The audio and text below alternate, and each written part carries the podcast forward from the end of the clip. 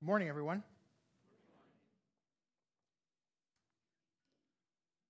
So glad to see y'all here this morning. Welcome once again to Chatham Community Church. My name is Jaime, and I am one of the pastors here. If you are a guest, whether it's your first time with us or it's been a while since you've been with us, welcome once again. Uh, so glad you've joined us. If you either have never received one or can't remember if you received one on your way out, if you've not gotten it on your way in, make sure you pick up one of our welcome gifts. In addition to having information about us and what we do here in Chatham County, uh, it also contains uh, one or two gifts from uh, local businesses that we like to share with the community. It's a way for us both to support the, these local businesses financially, but also just to get the word out that they're here and uh, that they produce good stuff. So make sure you pick one up on your way out if you've not uh, grabbed one yet. Uh, and I'd love to say hi to you. So at the end of the service, uh, for a little bit, I'm going to be in the back. Uh, please come by. I'd love to hear your name, how you found our church, and what your experience was like this morning. Uh, when she set sail just over 100 years ago, uh, the Titanic was the largest ocean liner uh, in service, largest private ocean liner in service. She was a luxury ocean liner and looked every bit the part, with everything from swimming pools to luxury cabins and everything in between. She was an engineering marvel, and she was part of White Star Line's new class of ships, the Olympic class of ships. Her maiden voyage attracted lots of attention, and lots of famous people wanted to be on that maiden voyage. She was called unsinkable. This was a signature moment in transatlantic ocean travel. But less than five days later, the unthinkable happened. The Titanic struck an iceberg, and the unsinkable ship was no longer afloat. Now, this was not an inevitable outcome. They'd received warnings that there were icebergs in the area, but they seemingly made no changes in how they, uh, how they were navigating. The binoculars that their lookouts could have used to spot the ship, to spot the iceberg from afar, were locked up.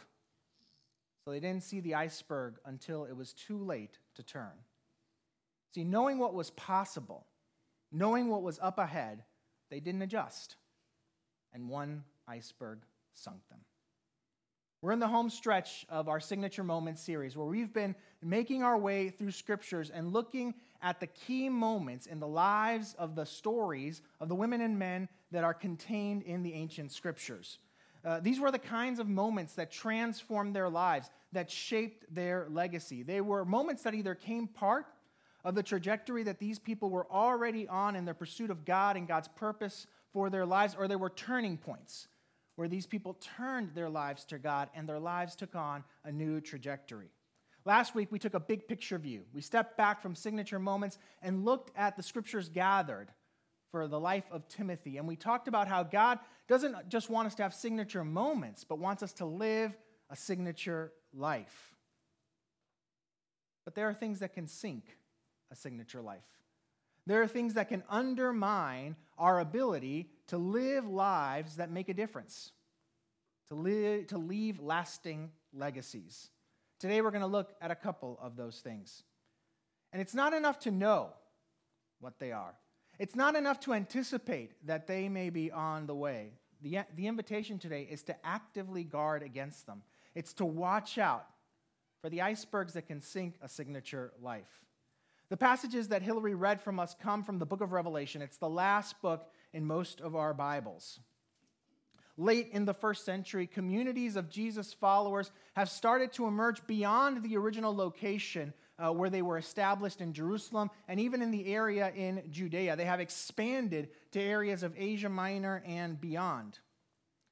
The locations that were named in the passage that Hillary read for us are in what is now modern day Turkey. The emerging communities have faced their fair share of challenges. There have been internal challenges and there have been external challenges. In fact, many of the other letters in the New Testament that we have from Paul, from Peter, and even from John relate some of these challenges, both internal and external. By the time it's believed that Revelation is being written, which is near the end of the first century, there is a significant external challenge due to the rise of the uh, imperial, imperial cult. The emperor at the time was a man named Domitian. He both claimed to be God himself, demanded worship for himself, but also persecuted and silenced what he perceived were religions that opposed or resisted him, philosophies that didn't jive with what he was promoting. Christianity was among them. John is exiled on the island of Patmos, which is just off screen to the east in this map. And he has a series of visions as he's in exile. And he writes these letters to seven churches that you could almost uh, imagine him being able to see at a distance the cities from where he was exiled. These are churches that had developed and survived in the midst of opposition, in the midst of internal turmoil. They had thrived. And within these letters are warnings against the kinds of things that, even though they'd survived thus far, would sink them as a community. We're only going to look at two today the one written to the church at Ephesus and the one written to the church at Laodicea.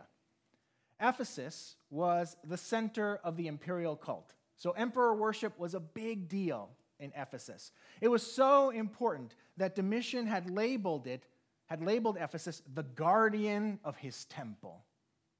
So, they were not only the center of imperial, they were zealous about emperor worship and the imperial cults.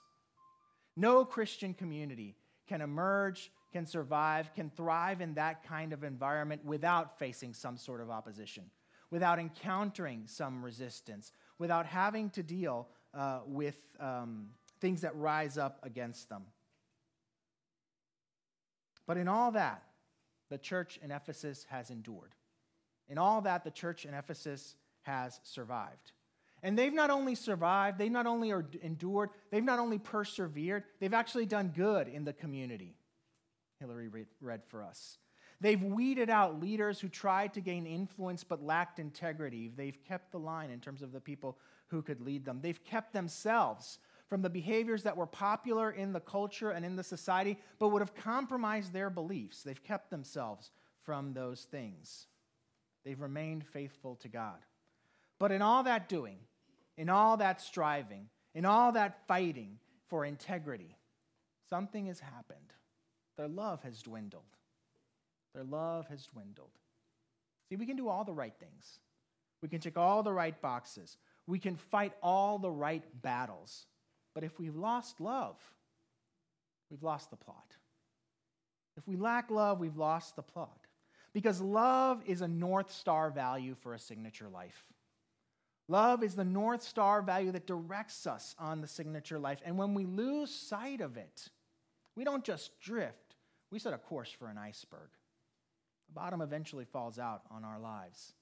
When Jesus summarizes what it means to follow him, what it means to honor God, what it means to live the good life, the signature life, what it means or what it takes to leave a lasting legacy, he talks about two things, and both of them have to do with love. He talks about loving God with all our hearts, all our souls, all our minds, all our strength, and he talks about loving our neighbors as ourselves, loving the people God has given us to love. That comes first. That is most important. If you forget anything, it's almost like Jesus is saying, if you forget anything about what I've said, don't forget love. Because if you hold on to love, you'll be on the right path. Love is what enables everything else to fall into place. What enables us to fight the battles that we need to fight well. What enables us to do the right things at the right time with the right intention for the right fruit. Love is what enables us to live a life that is life giving and fruitful. When we lose it, when we neglect it, or even sometimes when we reject it, it doesn't matter how many of the right things we do. It doesn't matter how many of the right battles we fight. The bottom will inevitably fall out on our lives. Things will take a turn for the worse. When we meet the main character in Frederick Backman's novel, a man called Ove, he is not very endearing. In fact, you almost wonder why he is the main character of this novel, and you are tempted to put it down. He seems fixated on people following the laws, following the rules, following the guidelines, and not stepping out of line. He snaps at people for apparently no good reason. He's quick to get into altercations. It's almost like he's always hungry for a fight. He holds grudges for small things for a long time. And not surprisingly, he doesn't seem to have any friends. There seem to be no people in his life. And speaking of his life, he seems pretty set at the start of the novel on ending it. But as the novel develops, thanks to the gift of flashbacks, we get to see how he ended up in this place. We see that he loses his father in a workplace accident. Burglars set fire to his house. His wife miscarries and is paralyzed after a road incident.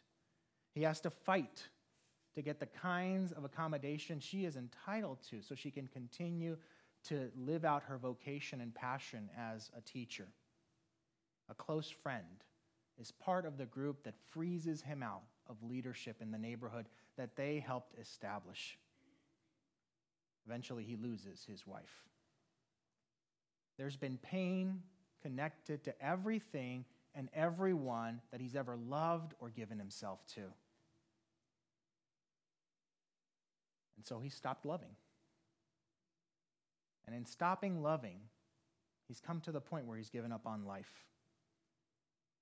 And then a few key people who really, really, really need his help. They need his help to fight for what they, for what they, for what they need in life. They need his clarity. They need, they need his sort of will to do the, thing, the right things the right way. They come into his life. They come into his life, and for reasons that baffle him, they choose to love him. They communicate their love to him, and they call out love from him. And he opens his heart again to love. And where his life was about to end without love, he opens up a new chapter of a signature life. He had fought the good fights. He had cared about doing the right things the right way.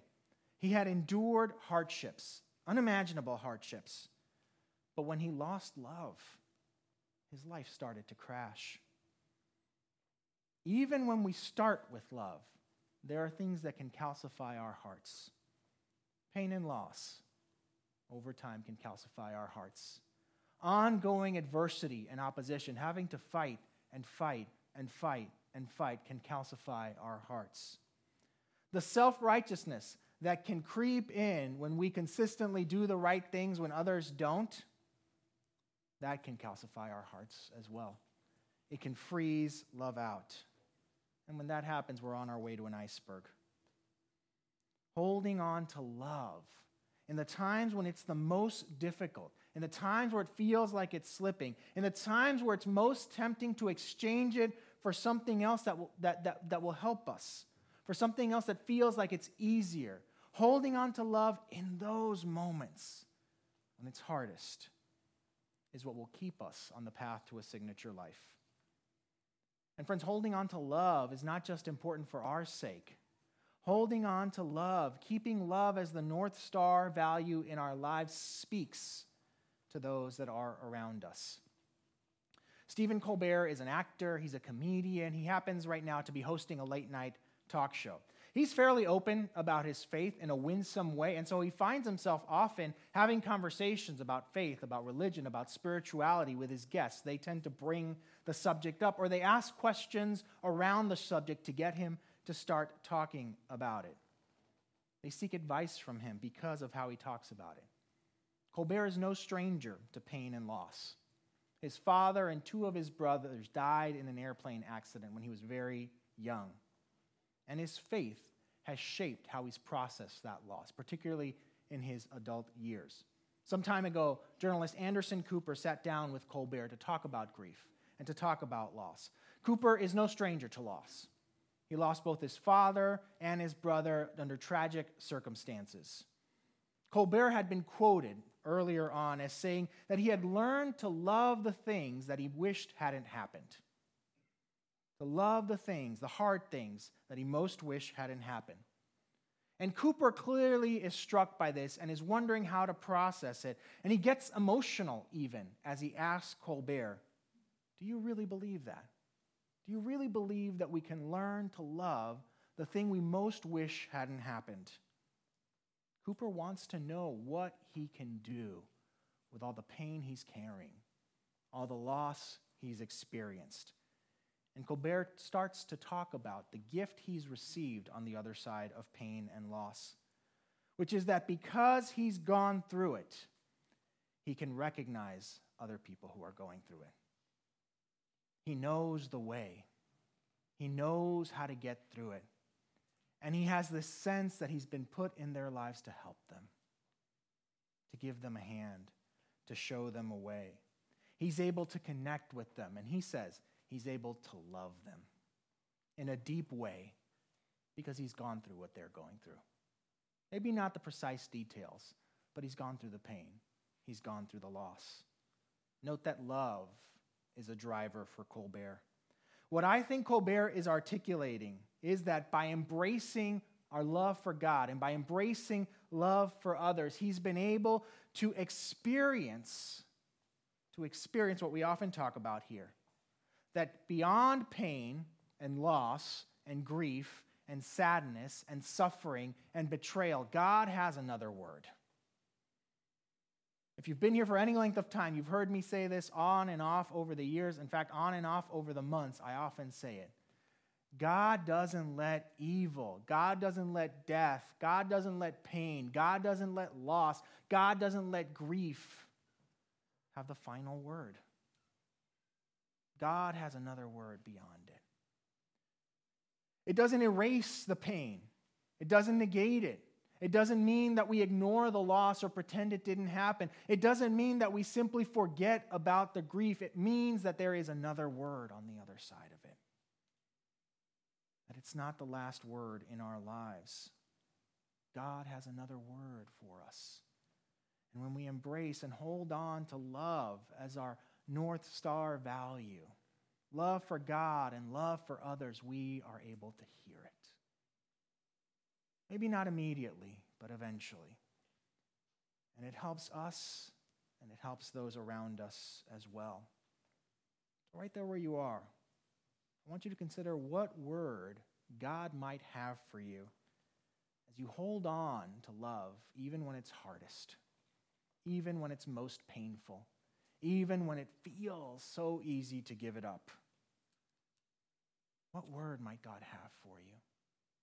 And how might that bless you and the people around you? The people who need to see that there is another word beyond pain, beyond loss, beyond sadness, that there's something on the other side. Friends, the right things are worth doing. Persevering bears fruit. Making sure that people, that the people we follow are leading well is a healthy practice fighting for good and just causes for our sake and for the sake of others is incredibly valuable. But as you direct your energies in this life, fight the hardest for love. Fight hardest to retain love. Fight the most to retain love, and you'll live a signature life. Without it, we'll lose our way. Without it, we'll eventually fight dirty. Without it, we'll grow weary and hardened. Without it, we'll sink. That's what will happen. The second letter we read about today is written to the church in Laodicea. Laodicea was a prosperous city, and it wasn't just a prosperous city, but it was a publicly prosperous city. Laodicea was proud of its wealth and its ability, its status. It was known also for its textiles, its production of medicine. There was little that Laodicea couldn't do on their own.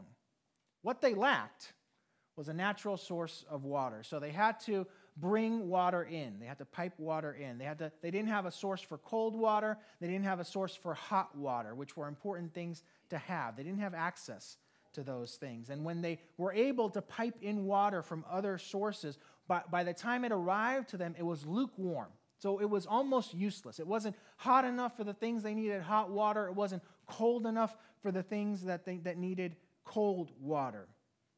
It was almost useless.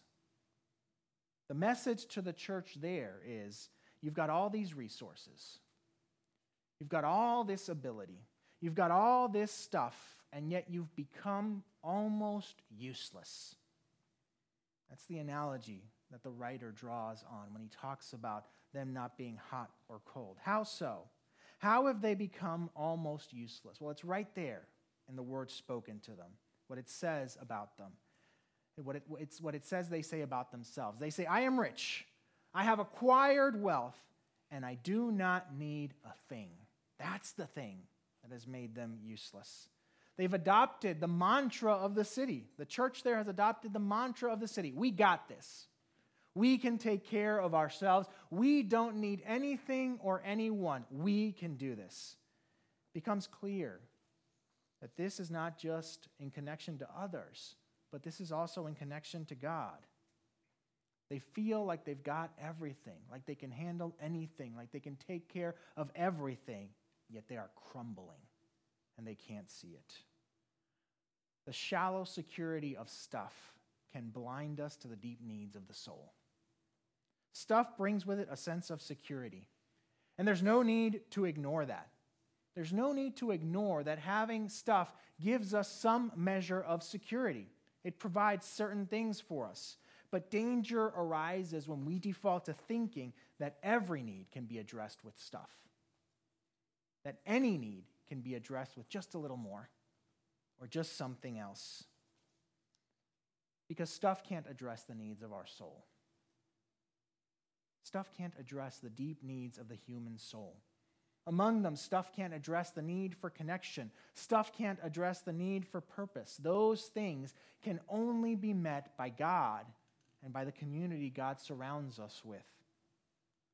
A few months ago, uh, I was sitting with a family from our church community, and we were catching up. They were at a moment where they needed some guidance. And they started to tell me about the past year that they had had. And in that past year, there had been multiple hospital stays, there had been surgeries, there had been crises with the, with the extended family. Things were tense in their relationship, there were conflicts. And I was shocked because I hadn't heard anything about this. These were people that I saw with some regularity, and we didn't know anything about this. They didn't contact us, and I was like, why didn't you call us? Why didn't you let us know? At the very least, we could have prayed, we could have brought meals, we could have shown up, we could have stepped in, we could have helped out. You didn't have to go through this alone. And what they said broke my heart. Because you could tell in that moment when I said that, that they were like, oh, yeah. And they said, it didn't even occur to us. We didn't even think of it. Now, there was no malice or pride in this family. There was no malice or pride as we talked. They went through stuff alone that they didn't have to go through alone. We live in a society that tells us that we have all we need to solve our problems. That all we need to solve our problems and live a good life is stuff, is more blank. You fill in the blank with what it might be. But we all know that that's not quite right, don't we? We've all been through stuff. We've all been through problems, through situations where more stuff wasn't going to solve it. More of X wasn't going to do it. We needed something beyond that. We live in a society that has independence and self reliance as highest values. Now, I'm not saying that there's not a measure of good from independence, from self reliance, but they were never intended to be ultimate values. And as we've made them ultimate values, we've lost something. When we foster lives that are guided by independence and self reliance, we make it difficult for us to ask for help when we come to that point where we realize that we don't have what we need, that we can't get what we need from more stuff we come to that point, we make it harder for us. And that probably happens more times than we realize. And it's not just that we make it hard for ourselves. When we normalize not asking for help, when we normalize just looking to stuff, when we normalize self reliance and independence, we make it harder for the people around us who are desperately aware that they don't have the resources to meet their needs. We make it, we make it hard for them to think that it's okay to ask for help to think that it's okay to cry out in need because we've injected a message that says you should be able to do it on your own. And you're not good enough if you can't. Have you even tried? In a world that values independence and self reliance, we must intentionally cultivate a sense of dependence on God and interdependence with others. Because that's what we were made for. That's the kind of condition that will meet the deep needs that stuff can't meet, that more stuff is not going to solve. One of the more vivid images of the community of faith is the body. And in the body, what comes across is this idea that every part of the body, which we are, is interconnected, is interdependent, relies on each other. And at the head of the body, guiding everything, connected to the body, is Jesus, is God. The image is one of dependence on God and interdependence with one another. We were not made to live a lone wolf kind of life. Our deepest needs can only be met by God and in community. Both the letters that we read to the churches sound harsh at times, don't they? It sounds drastic both in the, uh, in the diagnosis and in the warning of what will happen if they don't change their course. But here's what I don't want us to miss God makes sure to tell them before the bottom has fallen out.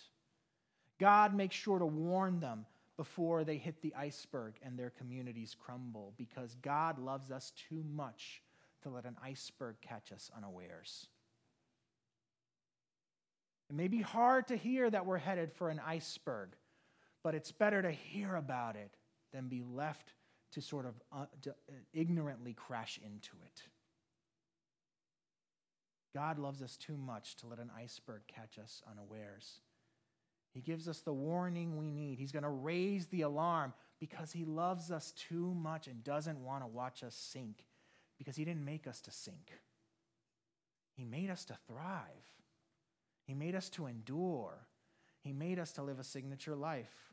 Near the end of the letter to the church of Laodicea, Jesus says, Here I am. I stand at the door and knock. If anyone hears my voice and opens the door, I will come in and eat with that person and they with me. It doesn't say figure it out. It doesn't say get your act together. It doesn't say, fix this yourself. It says, I stand at the door. God takes the initiative. The door is closed not from God's side to us, it's closed from our side to God, and God knocks at the door. God always makes the first move. He makes the first move to invite us into the signature life. He does that both through the life, death, and resurrection of Jesus and through his ongoing engagement with us to call us into the signature life. He makes the first move to redirect us when we're headed towards an iceberg. He raises the alarm and he makes the first move to restore us. Because even when we crash, God is there to put us back together. God makes the first move. So today, the invitation is straightforward open the door. Open the door to loving the God that loved you first and loving the people he's given you to love. Open the door. Let God in. Experience the life and the life in abundance, the deep needs of your soul met. Open the door. Let's pray. Gracious God, thank you Thank you that you don't let us head for an iceberg unawares. Thank you that when we're headed towards the bottom falling out of our lives, you raise the alarm, not with condemnation, but for the sake of rescue. Thank you that you don't raise the alarm and say, now figure it out. You raise the alarm and say, let me in. Let me in. Let me in. Lord, would we open the, day, the door this morning? In Jesus' name, amen. Um, this is the first Sunday of the month, and on the first Sunday of the month, one of the things that we do together as a community is that we celebrate communion, the Lord's Supper. This is something that has been passed down